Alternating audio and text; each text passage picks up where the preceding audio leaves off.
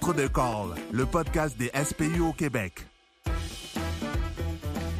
Bonjour, bienvenue en deux calls avec Fred. Aujourd'hui encore, je reçois Julie Nadeau, travailleuse sociale, spécialisée pour les intervenants d'urgence, fait aussi un peu de clinique et aussi professeur au cégep et à l'université en travail social. Donc, salut Julie. Salut Fred.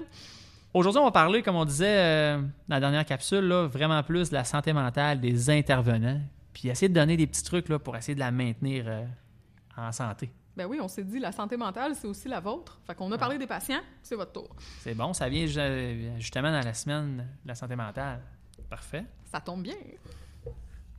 Donc, euh, ce que j'aimerais qu'on voit aujourd'hui, c'est comment qu'on pourrait faire, la- comment qu'on pourrait reconnaître pour nous, pour nos, nos partenaires, c'est quoi une situation qui pourrait être stressante ou potentiellement traumatisante? Quand est-ce qu'on a besoin d'aide et d'outils pour essayer de décanter les situations difficiles? Parfait. Ben, D'abord, je pense que ça serait intéressant qu'on définisse c'est quoi une situation à potentiel traumatique, parce qu'on entend un peu ça, puis des fois, on- c'est pas super clair dans notre tête.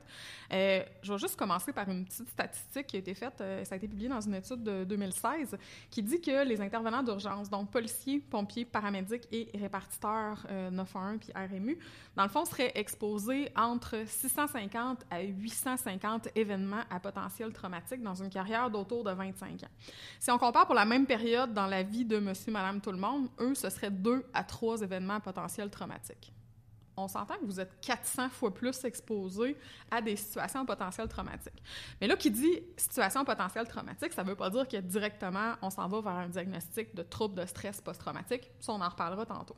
Mais une situation à potentiel traumatique, ce que c'est, dans le fond, c'est une situation, c'est le DSM qui le qualifie, DSM étant notre Bible des maladies mentales. Ce qu'il dit, en fait, c'est que c'est une situation devant laquelle toi, comme personne, tes proches ou encore de laquelle tu es témoin, est mort, aurait pu mourir, a subi des blessures graves, aurait pu subir des blessures graves, a été victime d'agression sexuelle ou aurait pu être victime d'agression sexuelle. Dans la vie d'un paramédic, si on dit que les recherches disent entre 650 à 850, ça veut dire que vous êtes sûr, sûr, sûr, surexposé à des événements potentiels traumatiques. Ceci dit, c'est pas toutes les fois qu'on se désorganise, Dieu merci, fait qu'on regardera tantôt les signes, mais qu'est-ce qui va faire en sorte, dans le fond, qu'une situation va être plus ou moins difficile? Ben moi, je dis souvent à mes clients, ça dépend du terreau dans lequel ça vient de se passer. Alors, cet événement-là qui arrive dans ta vie, on va prendre euh, un appel difficile, mettons un appel qui implique un enfant. On s'entend pour dire difficile. Ah, ça va être difficile. Un code PED, mettons. On va le dire C'est comme c'est dans nos appels anxiogènes. c'est, hein, on s'entend que c'est à peu près ce que le paramédic moyen va craindre, c'est une situation avec un code pédiatrique.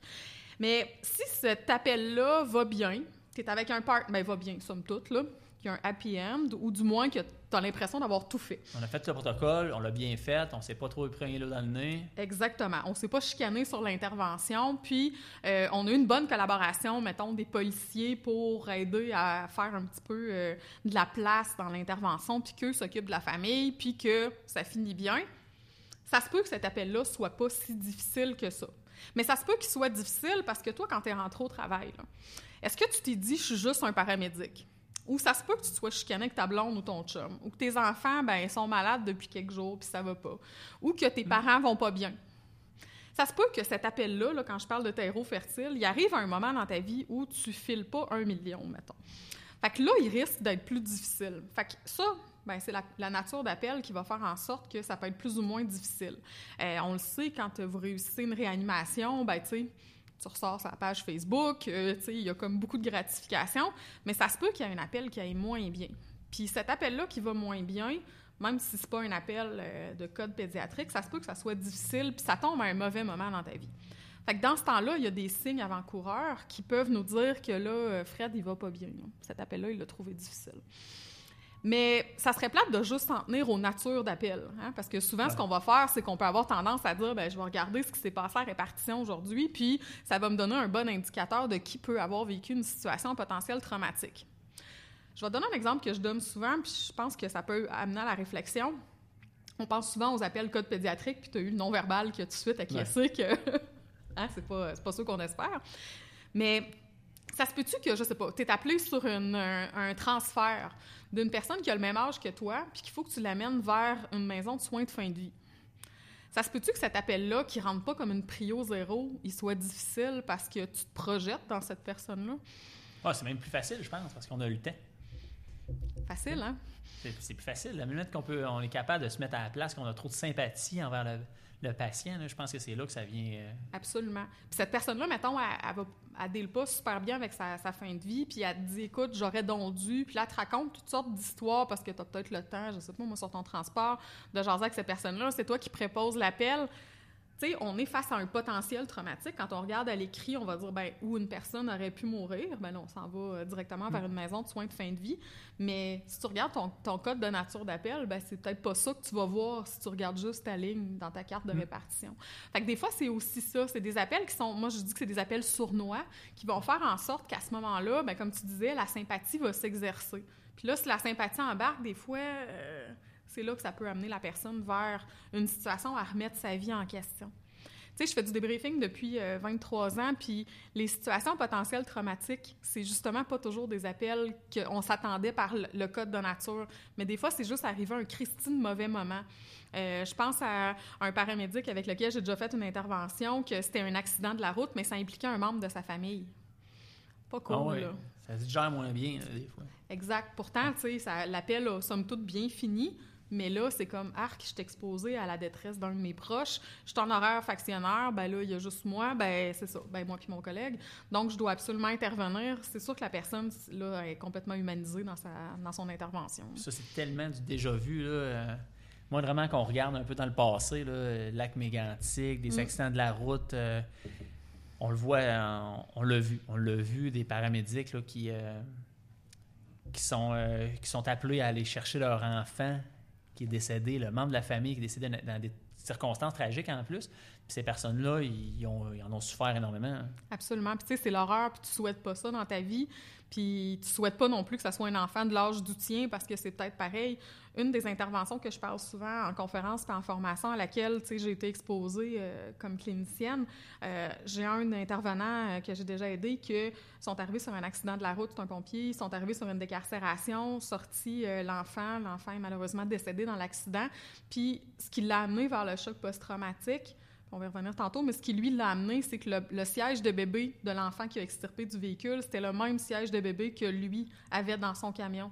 Fait que quand il a fini son intervention, ils ont lavé le truck, etc. Puis c'est en arrivant dans son propre véhicule, en regardant dans le rétroviseur, puis en voyant ce banc de bébé-là, que là, ça y a comme créé un souvenir. Puis là, il a fait un lien entre ce qu'il venait de faire comme intervention, puis sa propre histoire. Fait que ça, des fois, ça aussi, c'est sournois, là, puis c'est malheureusement un petit peu le propos du trauma, là.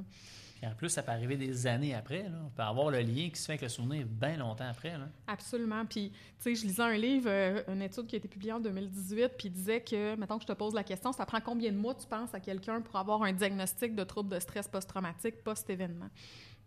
Et, je te dirais, il n'y a pas de réponse. là. Pas de réponse?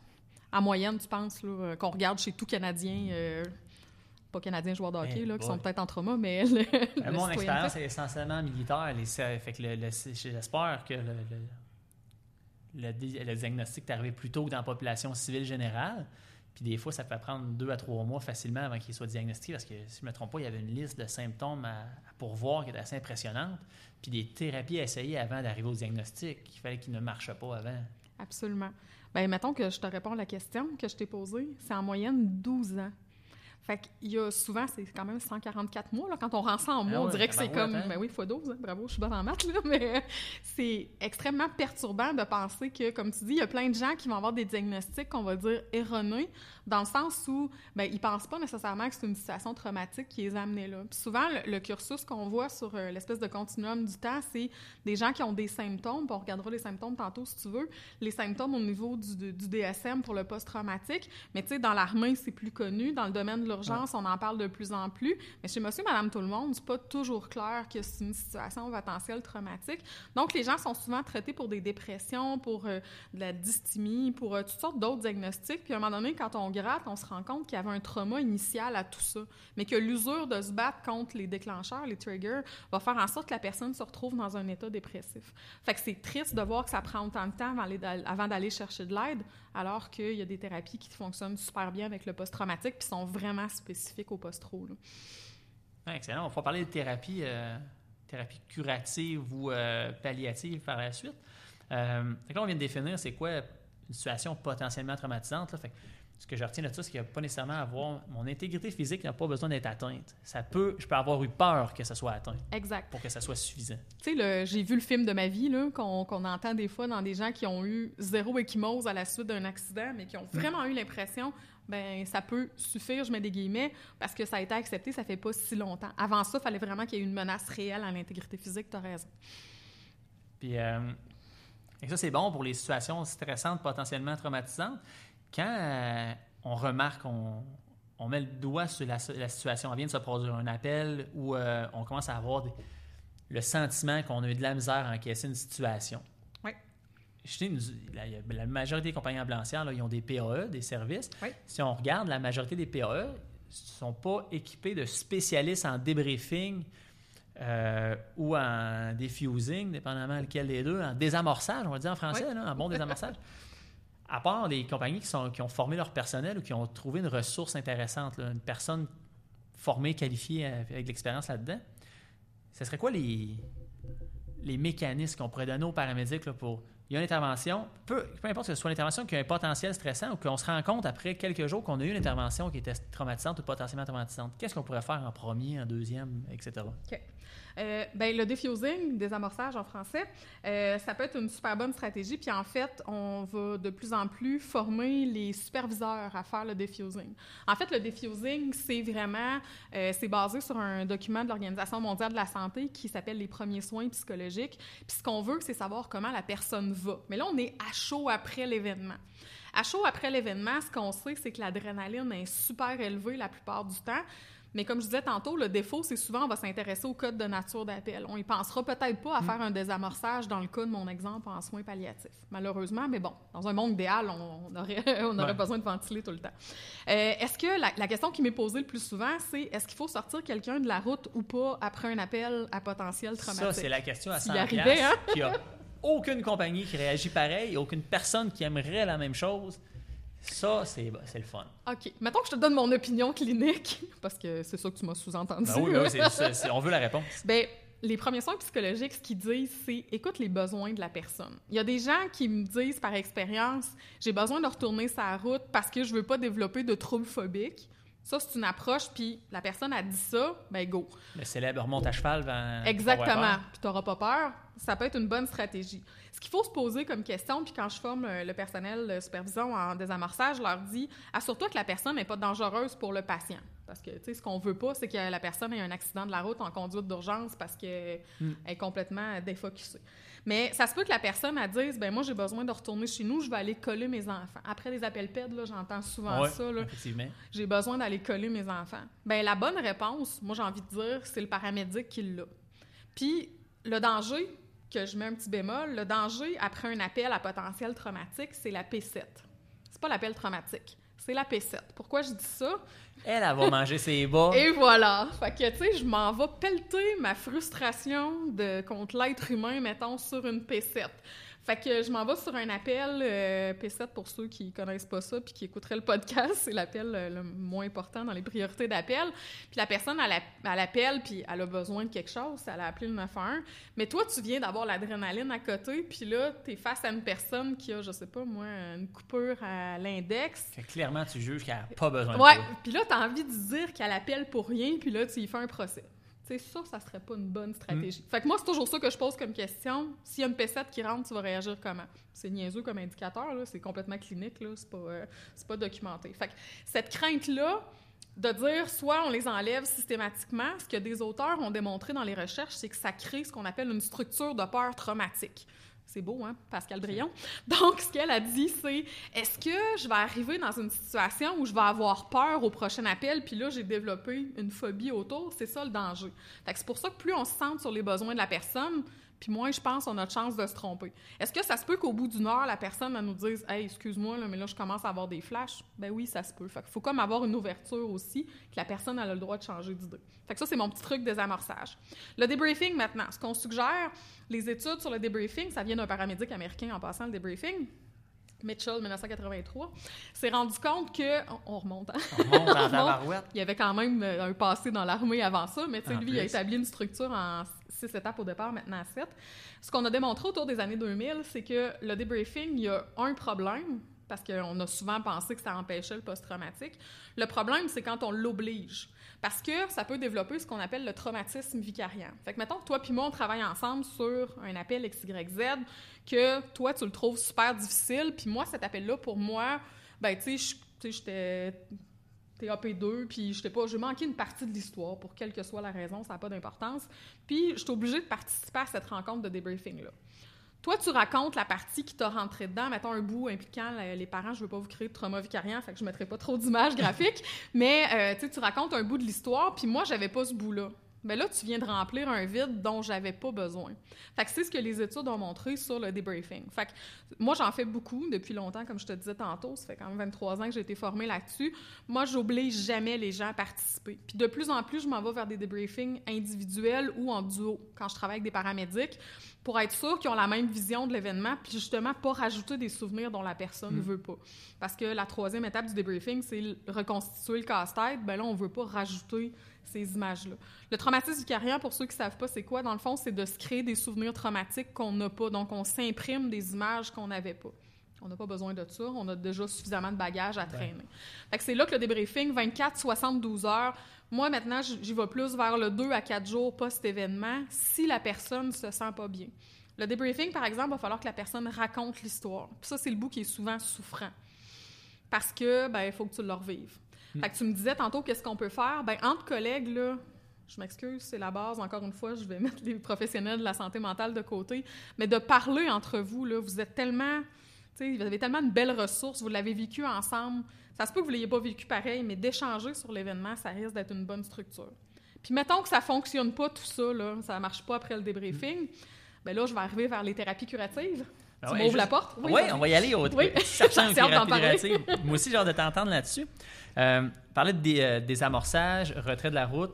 De ce que je comprends, le désamorçage, c'est vraiment. Ce que j'avais appris dans le désamorçage, c'était le but, c'était de normaliser le plus les émotions possibles. Fait émotion, pensée. C'est normal qu'on se sente mal, c'est normal que ça, que ça puisse se traumatiser.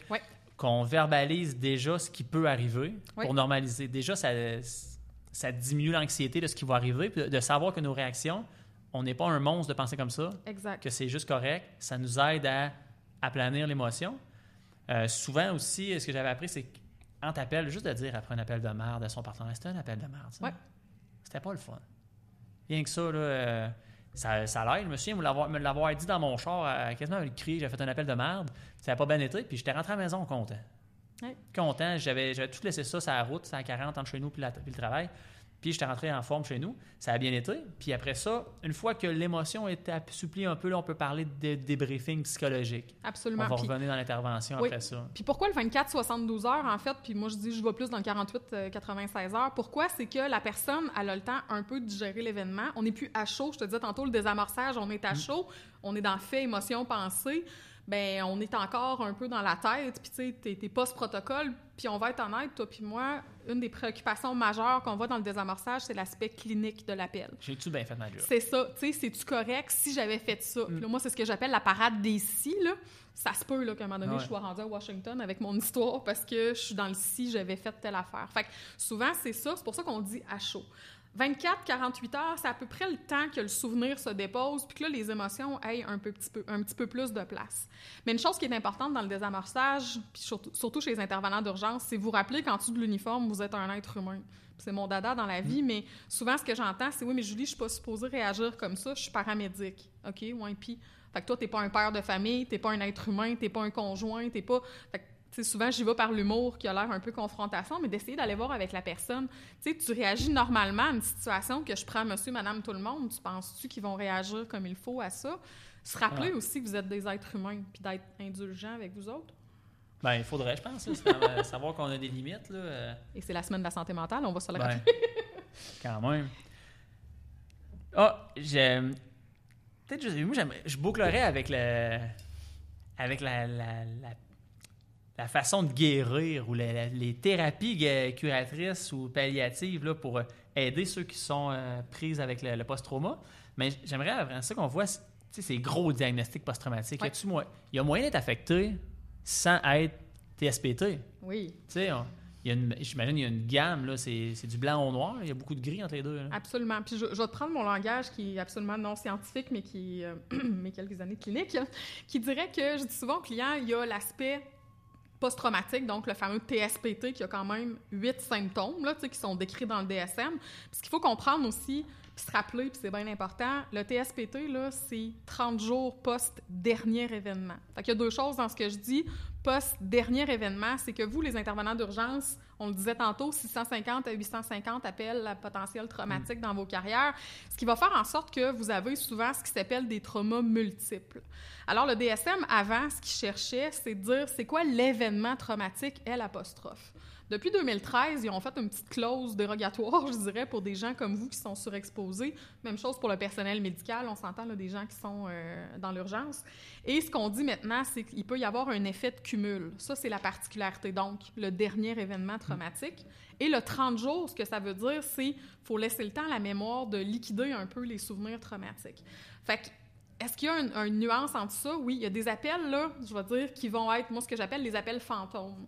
Que durant toute ta carrière, là, puis je suis sûre qu'il y en a dans ta carrière, Frédéric, qui sont, tu le sais qu'ils vont rester, ces appels-là. Ils t'empêchent pas de fonctionner, Mm. ils te réveillent pas la nuit, mais une fois de temps en temps, peut-être à la date anniversaire, peut-être quand tu revois, je sais pas, un tricycle parce que tu es arrivé sur une intervention impliquant un enfant. L'adresse. C'est ça, l'adresse. On passe devant la maison. C'est ça, puis ça, c'est normal. Mm. Notre cerveau, dans le fond, ce qu'il comprend, c'est de dire, OK, ça, ça égale danger. Ça peut être des couleurs, ça peut être des odeurs, ça peut être n'importe quoi. Le post-traumatique, c'est ça, mais les appels que je dis fantômes, c'est ça aussi.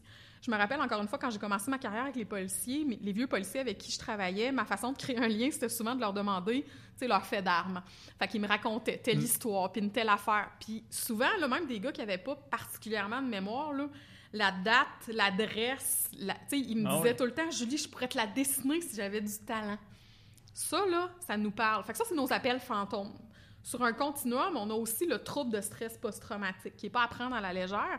Donc, c'est l'exposition à un ou des événements. Puis là, il y a tous les symptômes. Tu veux qu'on les regarde ensemble? Hey, euh, on peut tellement. On peut tellement, on va les décortiquer. Je les Ah, ça ai serait le fun moi. parce que le monde va savoir c'est quoi. euh, Le quoi fantôme versus le post-traume. Ouais. là. Fait que le post-traumatique, première chose, exposition à un ou des, on se rappelle qu'il y a une Ouais. dérogation, des événements à potentiel traumatique. Fait qu'on se rappelle tantôt notre potentiel traumatique, ça inclut aussi, puis encore une fois, clause dérogatoire 2013, ça inclut les situations que vous pourriez avoir vues via les médias, mais que vous avez été impliqué. Je veux pas euh, tourner le fer dans le plaid, puis je m'excuse si ça blesse des gens que j'en reparle, mais euh, en juillet 2019, le policier qui est arrivé le premier sur la situation de Guy Turcotte s'est suicidé. Euh, je dirais pas son nom parce que ça n'a pas d'importance, mais ce, ce policier-là a laissé euh, savoir à pas mal de gens autour de lui que cet événement-là, non seulement il l'a vécu, mais il a trois procès, les médias, l'anniversaire, tout ce qui était homicide conjugal, euh, tout ce qui était homicide dans, pardon, familial, ben, on ramenait à cette histoire-là. Fait que c'est comme si non-stop, ce monsieur-là, ben, je suppose, temps, c'est hein. ça, il est toujours dedans. Fait que c'est pour ça qu'on parle d'exposition médiatique aussi. Petite parenthèse, là, mais c'est sûr que ça vient pas aider.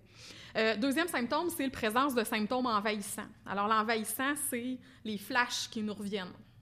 Les flashs, c'est pas toujours des cauchemars. Des gens qui me disent, ouais, mais moi, c'est pas un cauchemar, c'est des fois, j'ai un sursaut à une situation X, une couleur, une odeur. Ça fait partie du- des symptômes. L'évitement des stimuli. Tu donnais l'adresse tantôt, c'est un bon Ouais. exemple. Le cerveau, c'est très, très Pavlov, mais notre cerveau, ce qu'il dit, c'est ça égale danger. Un bon exemple, c'était les militaires qui revenaient de la Bosnie. Oui. On leur avait appris à rien ramasser, c'était pas eux autres qui l'avaient fait tomber. Ça donnait pendant quelques semaines des gars et des filles qui revenaient à la maison sans entendre leur gazon. Ils ramassaient pas les jouets des enfants. C'était pas eux qui les avaient mis là. Ils laissaient là. Ah, c'est un bon exemple. Fait qu'ils ont été Ils ont conditionnés. été conditionnés parce qu'il y avait tellement des booby trapping, là, du monde, des, des- des objets explosifs d'improvisés qui étaient piégés dans les jouets d'enfants. Tu le ramassais, ça, déclen- ça détonnait.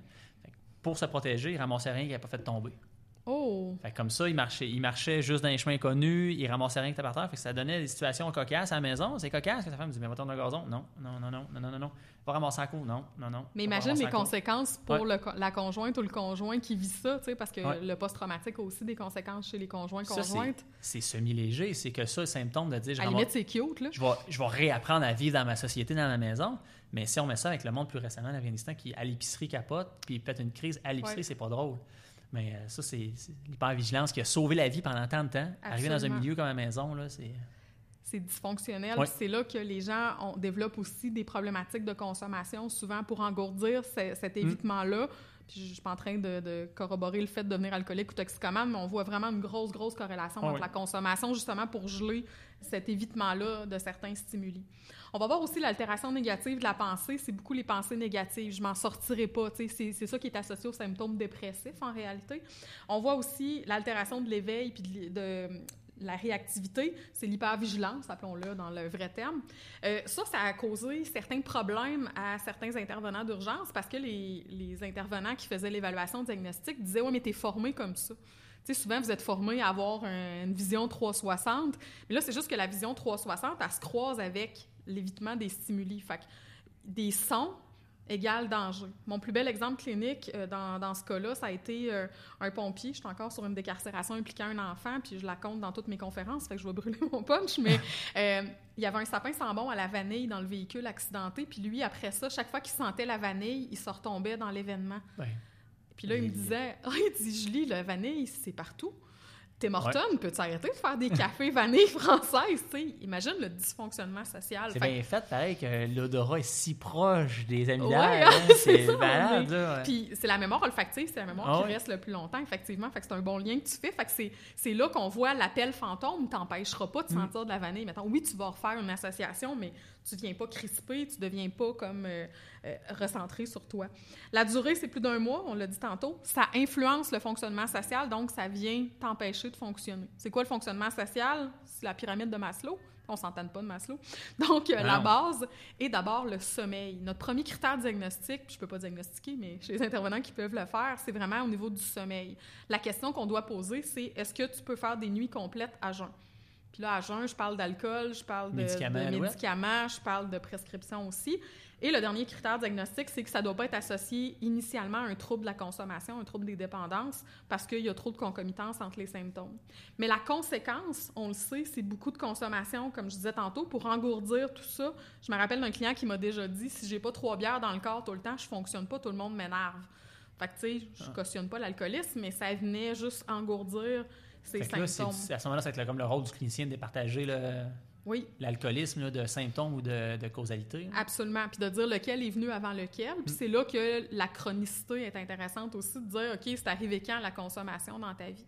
Puis je m'en voudrais de pas dire aussi qu'une étude d'Alain Brunet, dont on va parler tout de suite après, a été faite chez les militaires américains, puis ils ont déterminé, puis l'échelle, l'étendue est super grande, mais que la concomitance entre le trouble de stress post-traumatique et le passage à l'acte suicidaire était multipliée de 5 à 32 fois chez des gens qui avaient un post-traumatique.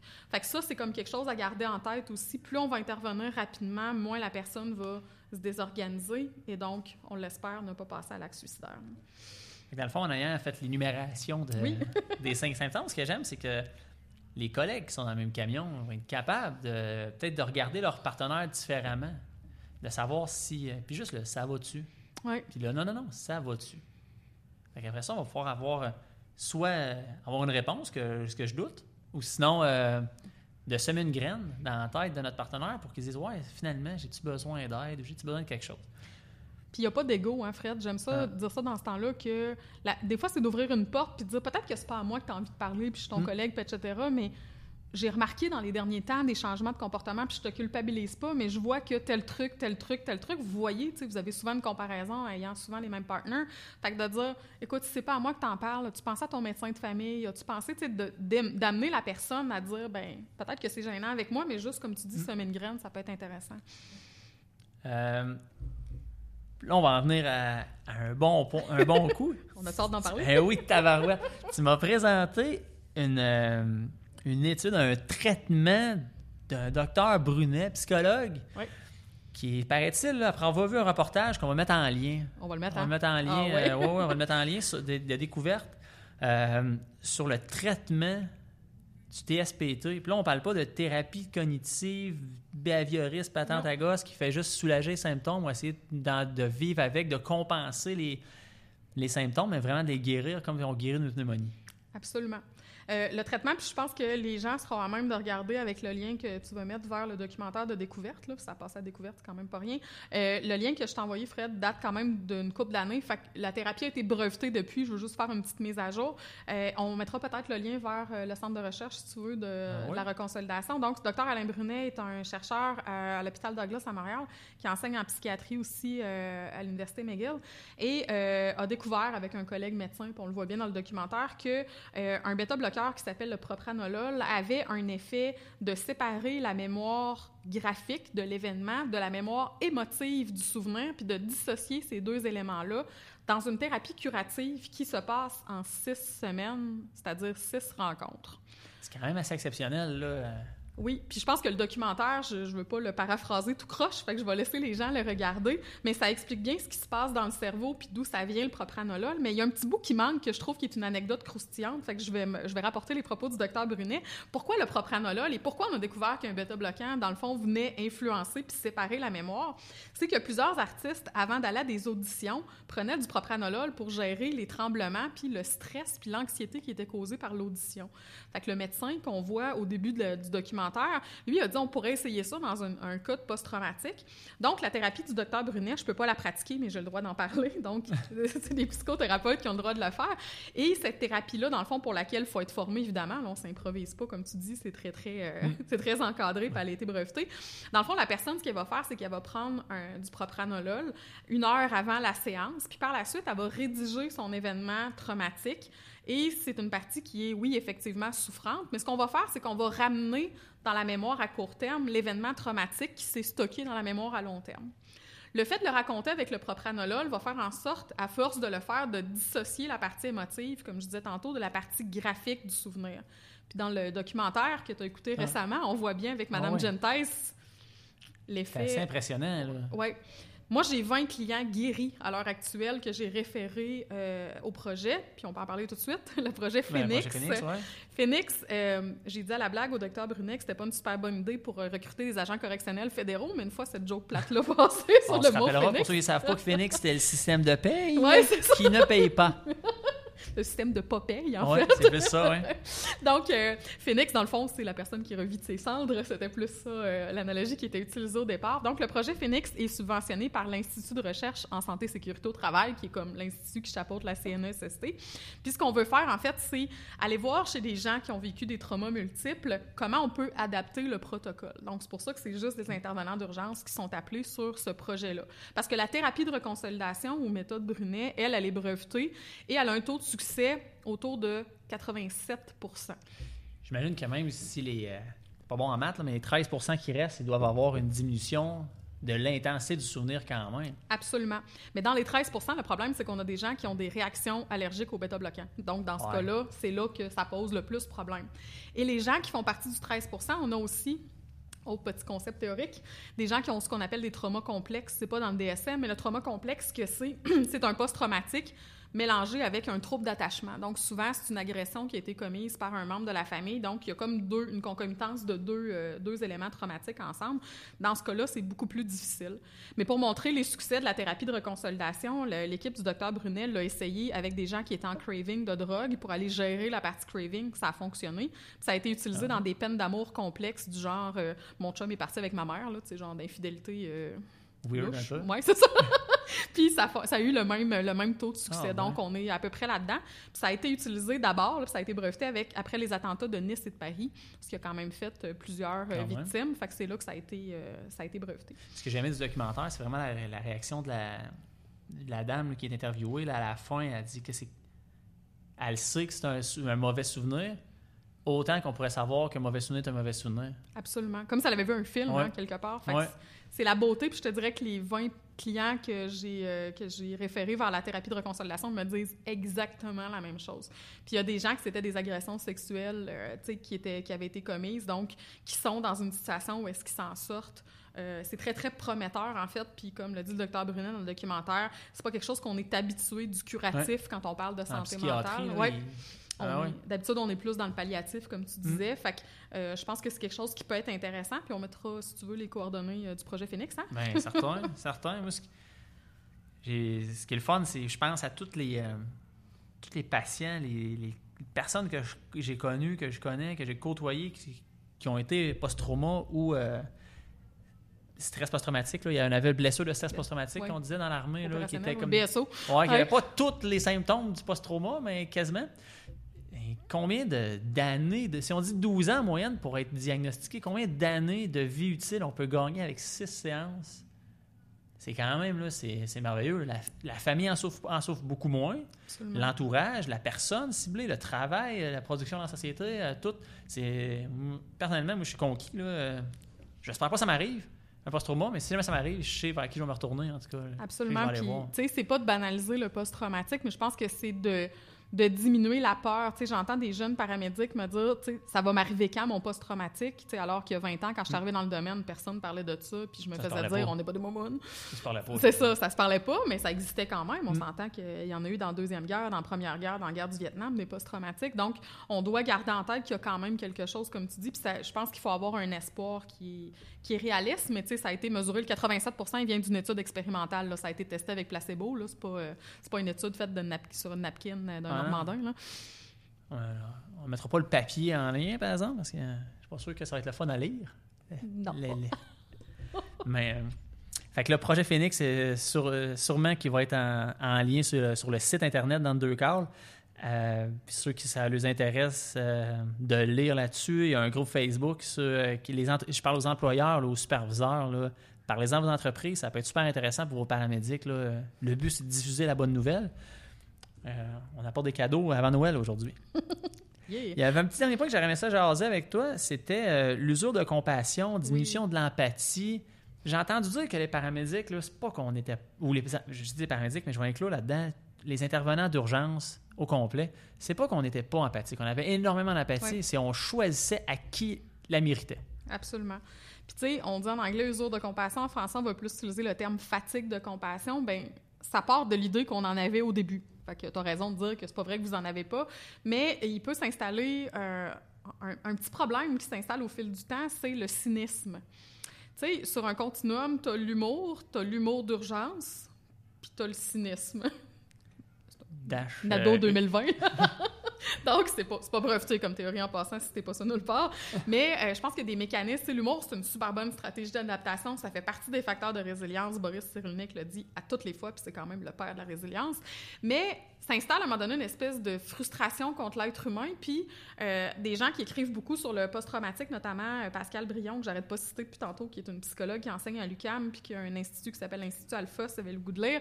Elle écrit beaucoup sur le post-traumatique, puis elle faisait référence à une étude de 92, dont des auteurs dont je me rappelle pas, qui disait qu'au fil du temps, euh, on est face à une espèce de perte de croyance dans l'être humain. Puis le fait d'être dans l'urgence, ben, vous côtoyez une partie de la société que monsieur, madame, tout le monde n'a peut-être pas accès. Euh, quand je travaillais avec les policiers, souvent j'entendais ça, une espèce de- d'étiquetage rapide, puis on dirait que c'est comme un shortcut pour pas s'impliquer émotivement. Sais, on met des étiquettes sur les gens, puis les adresses, puis bon, on va épargner tous les détails, des préjugés qui peuvent s'installer. Je fais pas de procès en passant, je pense que c'est un, mécanisme de défense. Mais à un moment donné, c'est que là, c'est le cynisme qui embarque. Puis le cynisme, c'est quoi? Ben, c'est le fait de dépersonnaliser les interventions. Tu sais, le burn-out, il n'est pas dans le DSM, mais on sait que dans nos facteurs d'étude du burn-out, il y a l'aspect de la dépersonnalisation. Fait que je m'implique plus émotivement avec le patient. Ça veut dire que toutes les insultes que je peux avoir, je les ai plus. Mais ça veut dire que le positif, je l'ai plus non plus parce que j'ai créé une frontière étanche. Fait que c'est là que des auteurs vont parler plus de ce qu'on appelle la résilience vicariante, d'aller chercher ou la satisfaction de compassion, d'aller chercher du positif chez les patients aussi. Puis des fois, c'est des situations difficiles, mais tu sais, on en parlait dans l'autre podcast, à dire, ben, je peux-tu avoir un petit moment d'humour avec le patient, même si c'est une situation difficile, on peut-tu, tu sais, avoir une relation d'humain à humain, ben ça, ça s'appelle la satisfaction de compassion. Fait que de dire, je me sens utile, je me sens compétent. Puis, des fois, c'est dire, j'ai fait, peut-être fait une différence dans la vie de cette personne-là. C'est peut-être une pécette, puis votre fameux TLC que vous apprenez si bien comme paramédic, Hey, là, hein? la doudou chaude, Ah, ça fait tout. les croquettes au chat avant de partir. Tu sais, vous êtes cute dans vos interventions. ben ça, là, au lieu d'attendre votre prochaine réanimation qui a été réussie, est-ce qu'on peut se dire, ben, Madame Tanguay, là, tantôt, elle est partie, puis elle était contente? Ben moi, ça me rend content sur ma job, je me sens moins inutile, je suis moins frustrée de ma pécette, tu sais, puis c'est un, changement de paradigme, en fait. Là, tu vas peut-être dire que je crois aux licornes, Fred, mais je pense que c'est important d'amener Ouais. cet aspect-là aussi. Je pense que oui. Là, je pense qu'il y a moyen d'avoir euh, C'est sûr que c'est ça. Chercher Saint Graal, à un moment donné, là, de l'accouchement qui va euh, super bien, euh, ou la réanimation d'un adolescent, c'est des super bons coups ouais. qu'on peut espérer, qu'on espère qu'on va avoir dans notre carrière, puis qui vont bien aller. Mais euh, ça fait pas légion. Ce qui fait légion, c'est les appels normaux. Exact. Puis je pense que dans chaque appel normal, il y a moyen d'en tirer qu'un un petit bonus. Là. C'est un sourire d'un patient qui allait pas bien, euh, un merci, un n'importe quoi. Il y a moyen d'aller trouver une satisfaction à quelque part, là, même si euh, l'appel était difficile, a mal, à- mal été au niveau clinique, mais peut-être qu'au niveau personnel, ça a bien été avec le patient, avec le partenaire, pourquoi pas? Oui. Puis, tu sais, la force du groupe est là aussi. Vous faites, vous faites un job qui est pas facile, on va se le dire. Euh, ni vous ni moi, on gère le bonheur de personne. Personne nous appelle pour dire que ça va trop bien. Fait est-ce qu'on peut trouver d'autres choses dans nos relations entre collègues, avec nos supérieurs, dans la compagnie pour laquelle on travaille?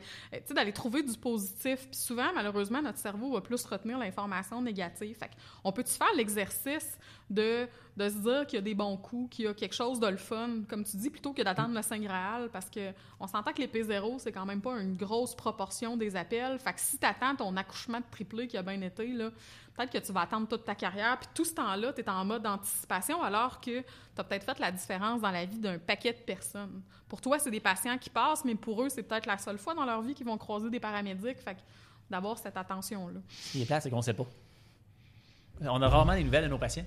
Il y a des entreprises ambulancières qui, ont, qui se sont dotées de systèmes de communication, de, je ne sais pas comment ils font, mais sur les médias sociaux, on voit souvent des anciens patients revenir pour dire merci. Puis ça, à chaque fois qu'on le met sur Internet, qu'on le met sur Facebook, j'ai envie de dire merci à, à tout le monde de le faire Oui. parce que ça rajoute énormément plus à notre profession quand on sait que personne ne sait ce qu'on fait pour de vrai. Bon, ben on peut-tu lancer un message à la population? Dites-le quand ça va bien. Hein, Les Ah lettres ouais. de plainte, c'est- bien le fun, mais... Les lettres de félicitations, c'est le fun aussi. Puis comme tu dis, d'attendre le Saint Graal, c'est ça, mais de dire, poser la question, à la personne, tu sais, euh, sans, sans demander une évaluation sur 10, euh, comme quand on va au garage pour euh, l'aviseur Sur 10, technique. combien vous êtes heureux? Oui, c'est ça, mais d'avoir ce petit moment-là. Puis plus on est d'humain à humain avec la personne, je pense plus on peut avoir ces petits moments-là qui sont peut-être futiles dans la vie de quelqu'un, mais quand on les cumule, ben, ça nous évite peut-être juste d'être frustrés après l'univers. Puis c'est sûr qu'il y a des contextes où c'est plus stressant. Là. Dans le contexte de la COVID, on s'entend que c'est pas facile. Vos protocoles ont changé 12 000 fois en 4 heures. Puis... Quatre fois une journée? Ouais, c'est ça, tu sais, c'est assez. C'est sûr que c'est éprouvant, mais on peut-tu comme avoir un certain plaisir? Je vois tous les, les, les concours aux États-Unis, tu sais, des, des TikTok faits par des compagnies ambulancières, puis ça peut avoir l'air niaiseux puis d'une perte de temps, mais on s'entend-tu que ça met du bonheur dans la vie du monde, puis c'est pas... euh, Oui, il y a moyen d'avoir du fun. c'est ça. Fait que l'humour à bon escient. C'est Oui, mon, ben mot, oui, de- je suis d'accord c'est avec mon ça, mot le plus important. Pour cette capsule-là, Julien, on a parlé des situations stressantes potentiellement traumatisantes. Comment c'est de retenir, les voir. On a parlé de, de signes et symptômes diagnostiques vraiment là, du, euh, du post-trauma, du SSPT ou du TPST, hein, TSPT, en. TSPT français. en anglais, TSPT en français.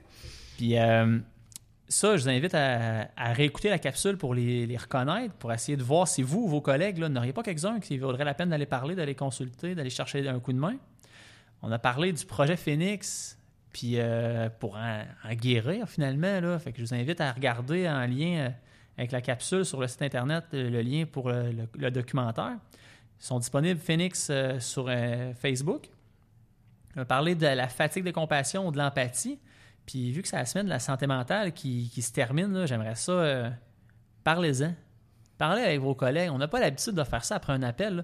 Souvent, on fait comme avec des stagiaires. On se parle de comment le clinique a été, mais rarement comment le personnel a été, les émotions. Parlez-vous-en. C'est un appel de merde, ça a été un appel de merde. Dites-vous-le. Dites-vous-le que l'appel vous a fait chier, que le- est allé vous chercher une corde sensible. Parlez-en. Peut-être que vous allez vous rendre compte que vous êtes surpris que votre collègue ait la même corde que vous autres. Puis comme ça, ça va juste mieux aller. La majorité des entreprises ont toutes des PAE. Appelez-les. Ça va bien aller.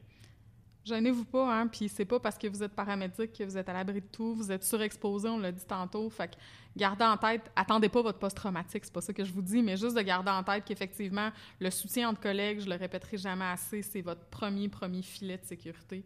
Fait que parlez-vous entre vous, comme tu dis tantôt, euh, la déstigmatisation, c'est pas juste pour les patients, c'est pour vous aussi. là.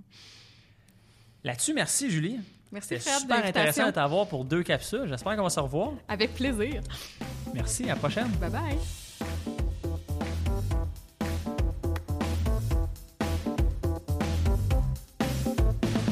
Entre deux calls, le podcast des SPU au Québec.